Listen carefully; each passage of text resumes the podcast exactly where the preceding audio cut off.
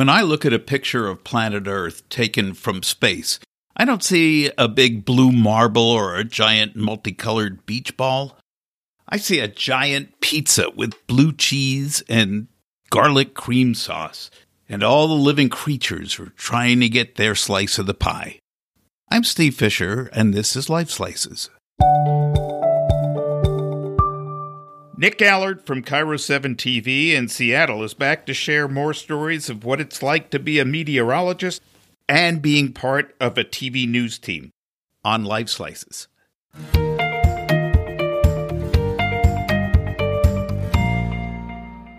What do you think of the the weather guys on the big like on CNN whenever there's some huge storm back east, they send them right onto the beach with tidal waves coming in. I have a friend that works at the Weather Channel, Chris Warren. When he and I were in Seattle together, he was the weekend evening on King 5, and I was the weekend morning. So we were buddies. I left to go to KGW, the NBC affiliate in Portland. He left to go to the Weather Channel. So he is one of those guys. He's great at it. He loves it typically it's safe as safe can be you know there's there's an element of risk to it sure but he he loves it and his wife actually is a meteorologist at cnn and so she's on air for national stuff as well. Now i've never really understood why when it is the craziest weather you put somebody out there to say oh terrible out here. I understand but i also don't because i'm worried about people's safety but there is there's an element of live that still matters even now when everything can be live because it's telling you what's going on and it's describing you really shouldn't be outside. You really should be inside because this is unsafe.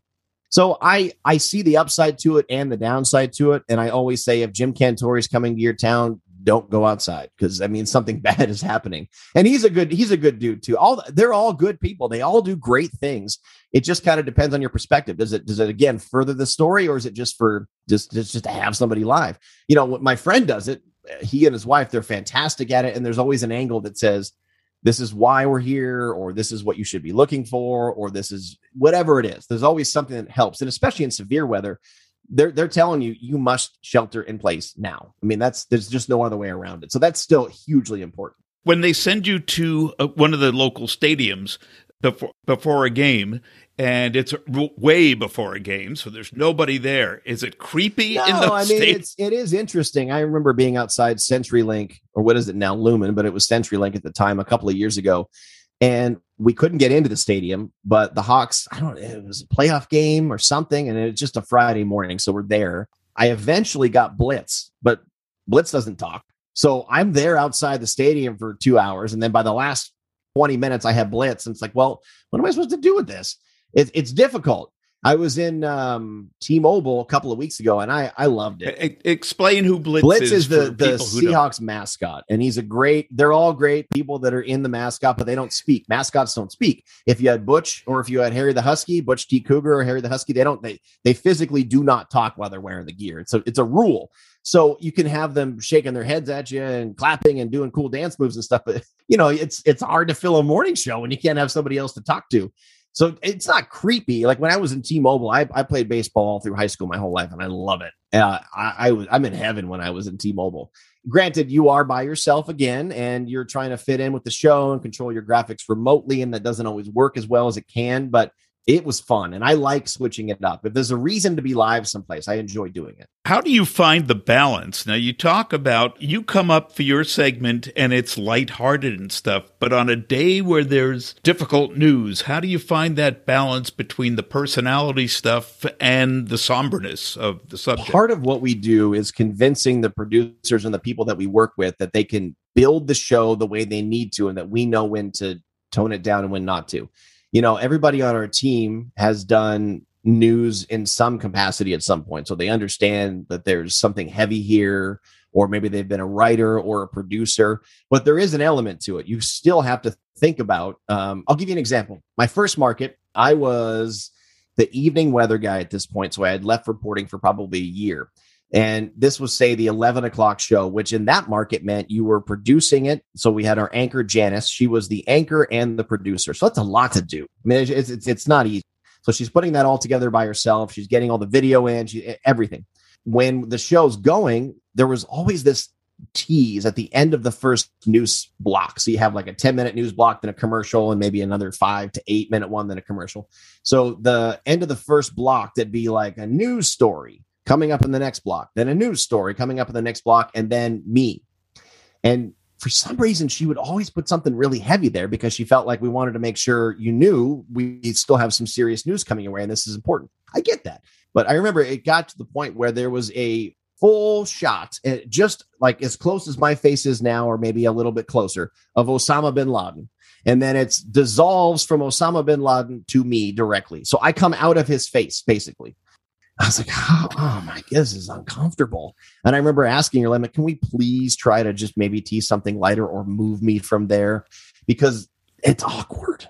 And so, you know, that that sort of thing that doesn't happen in Seattle. But we still have to remember that sometimes you can't have, you know, like a, a uh, I don't even know what three deaths from a tornado in Alabama right before weather all the time. Sometimes you have to because sometimes you want to make sure you tie it in. You can talk the science behind it, but you also have to find a way to not destroy people with bad news in the morning. And you have to find a way for moments, which I, I call uh, organic moments. You can never ever force interaction. You just kind of have to do it. And if you force it, it it's you can tell. So leaving space where maybe it's a slightly lighter story or something that sounds interesting going into like a weather or whatever. Yeah, that makes sense. But there have been plenty of times where I'm supposed to post something on social media and I flat out say, I'm not posting today. And I'll, I'll put something on there that says, uh, if you need weather questions, please tell me it's this is too sad of a day. We're not, I'm not putting something lighthearted on social media. I'm just not. And most of the time people seem to appreciate that. I, I do I did get strange feedback on the day of the Capitol insurrection where I think I put on there I, I all I wrote I have no words and somebody wrote back gosh I think they picked some some event in Seattle and said well you you had words when it was this and the other thing. I was like no I didn't. Well you're just telling us your opinion. I said no I'm not. I said I'm just watching something on TV I don't know what to say about it. Oh okay. And so then they backed off. So you almost can't win in those situations so it depends on what's going on. And it, the, there's an element of experience where you have to know, okay, this isn't this isn't the right time to jump in on something crazy, or you even look ahead and see what story's coming in next. And if it's heavy, you just can't be as light. So you seem you come across as a science nerd. Mm-hmm. That's the truth. I, I know you were as excited as I was with the NASA the Mars landing. That was I was jumping up and down. I, yeah, we were too. Would you ever want to go to work for NASA? I think I would love that. I just don't know if I'm smart enough.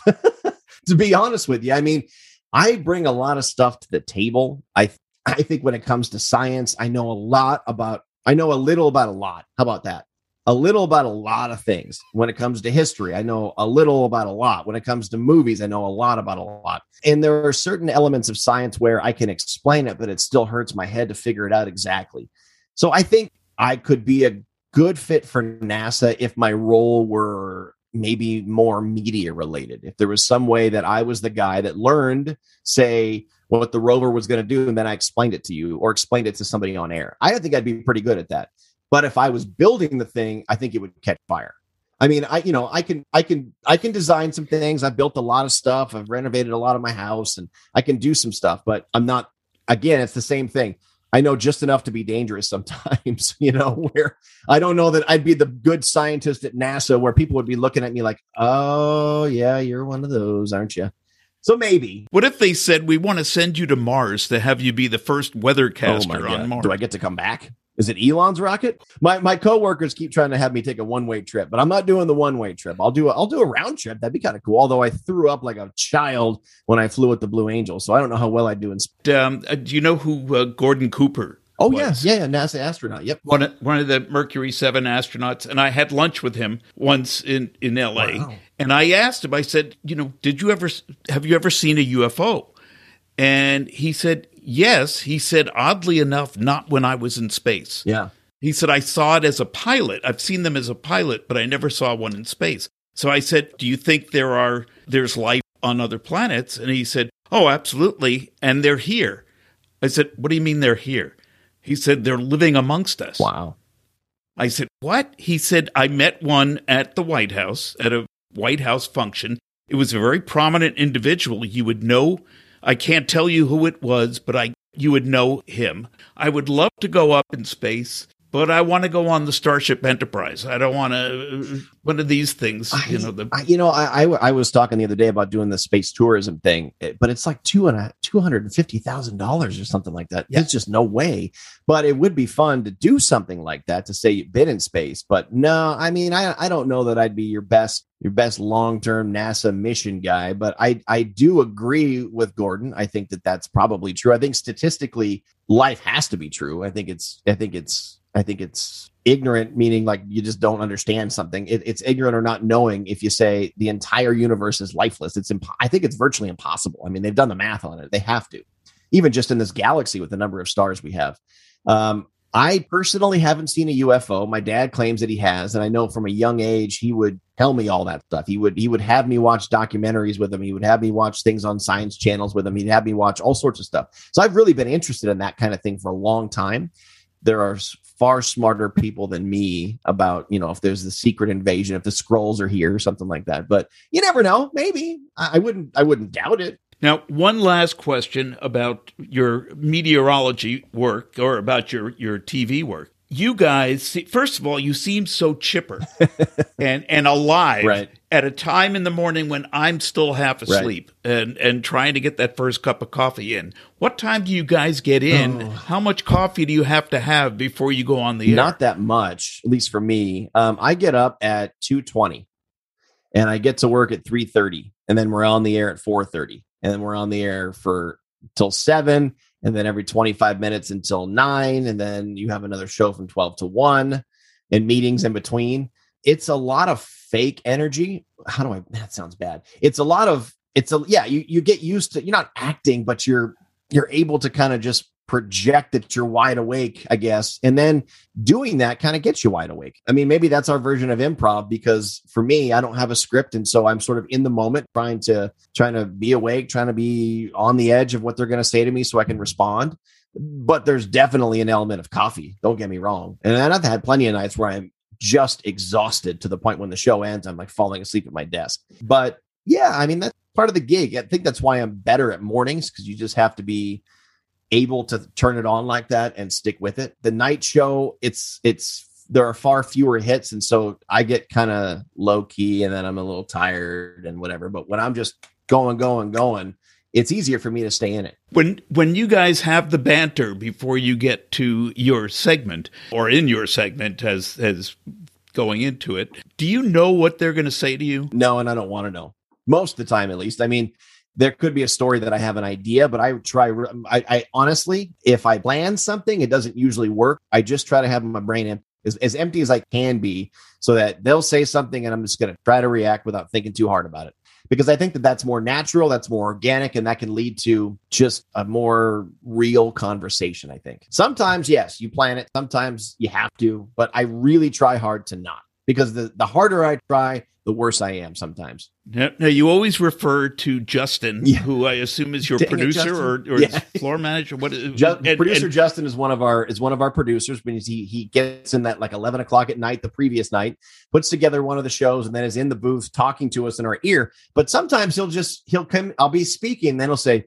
Hey, remember that time you had some Fritos on there? Then you forgot where your shoes were, and then I was, I was like, "What are you? What are you, Justin? Stop talking to me!" Or Michelle will say, "Yeah, Husky's going to win like this," and I'm like, yeah, remember those Cougs just lost like 45 games in a row, and then all of a sudden, you know, you didn't have a team anymore and you're terrible on air. What? Stop. And so, because the problem is, I wish he could talk so that you guys could hear him because I hear it in my ear, but that does you no good. So I, that's why I call him out because I'm like, guys, they people at home, all they hear is dead air of me listening, and they can't tell what's going on. So I, I, would I would prefer if we gave Justin a microphone where he could just decide a couple times an hour to chime in and say, "Yeah, Nick like you didn't sleep last night, and had way too much sugar, and you can tell you're kind of puffy this morning." What, Justin? I get I get a lot of that. There, there was a kid show on when I was growing up called a- Andy's Gang. It was Andy Devine, it was old Western star, and they'd have all these side segments. And they had this old comedian named Billy Gilbert who would come out and do like a fake professor thing and, and be giving this speech but there was this character, Froggy the Gremlin. And Froggy, it was just a stupid little plastic frog and somebody doing the voice off camera. And and he would throw out things that would totally throw off Billy Gilbert, yeah. whose forte was total frustration and exploding right. and stuff. So it would drive him crazy on air because Froggy would say, "Yes," you would go, "No, no, no, don't say that." That's what I'll do that sometimes. If I don't know what to say, that's just I'll just respond that way. Absolutely. And you know, oftentimes if I don't know what I'm supposed to say, I'll just call myself out. I've decided that I there's there doesn't need to be any special formula. I like self-deprecating humor. I like just being as real as I can be and trying to think of something. And if it doesn't work, I say, man, I blew that one and just move on, you know, or call out the mistake. Like, oh, I didn't mean to say that. Uh, did I just make up a word? Sometimes I'll, I'll combine things and I'll just stop and say, did I just really combine that? And thankfully, like M- Michelle Millman is so good at, at jumping on me immediately. What did you just say? And we'll kind of have fun with it, which is good. That's what. Are you guys friendly oh, yeah. off camera? I mean, is that is that not an act. Not an act. And that on TV. And you can tell if it is, in my opinion. Because I've I've worked at places where for some people it's always been relatively easy for me, but for some people it is an act. And you and in my opinion, you can see it. But we're lucky. It, it's just one of those that works. My last two places, the, this place and the place I was before in Portland, it just happened that we became friends and just fit. You know, eh, I, I, I really think that there's a difference if you watch a, a, team that you can tell gets along and a team that you can tell is trying to make it seem like they get along. And I'm not going to call any specific teams out that are like that. I'm just saying for us, it, we get along and you can tell. It's genuine. It's far more genuine because viewers are smart they, I mean, like you said, you're just trying to get a cup of coffee. You're not going to put up with BS at that hour. You're like, okay, if this is nonsense, I'm changing the channel to channel 13. I don't want to do this anymore. No, and and it's it, that's why I say it. It is a great way to start the morning. Oh, thank you. If uh, for anybody listening, if you're ever in the Seattle area, make sure you watch the KIRO Seven News in the morning, and it it it is fun. Good. It, I mean, you don't often think of news as fun, but it can be because yeah, that you guys, what you know, you have a really good balance. Thank you. Of when to clam up, be serious, yep. and just report, and when you can just open it up and start joking. And I think experience is key there. I think knowing being a journalist is key there. Experience matters. I think knowing your area matters. I think genuinely caring matters. And honestly, if you're getting up the hour we're getting up, you have to love it. And I think that will show. If you don't love getting up in the morning and you're trying to uh, put on a three hour newscast and tell people that you're feeling great and here we are, like it, it shows. You just you have to you have to just kind of live it. I think is a way to call it. It's got to be especially difficult with three young kids. Extremely hard because they go to bed after me now. It's getting to the point now where they're too old to go to bed. This, I mean, we we all what we do is we've kind of trained our kids to say get in bed around seven, and then now they're nine, six, and four. The four year old still going to bed around you know seven, seven thirty. The boys get to stay up around an hour plus and read or do whatever they want in their rooms, but they're in bed so that Mama Bear gets a little time and Dad can go to sleep. So I, you know, I'll go to sleep on a good night, seven o'clock. On a bad night, nine. But I try to go to bed between seven and eight. Well, Nick, thank you so much. Nick Allard is the, the weather guy at, at Channel 7. He will usually be there in the morning and at noon, but every so often he'll show up on a weekend. Yep, this Sunday I'll be night. there again. Thank you so much for being on Life Slices, and I'll just leave you with one thought. Go Cougs. Go Cougs and thank you for having me. If you enjoyed this program, please subscribe and like us on social media and wherever you get your favorite podcasts. Life Slices is produced by Beatnik Ravens Productions, all rights reserved. Music courtesy of Fesliyan Studios.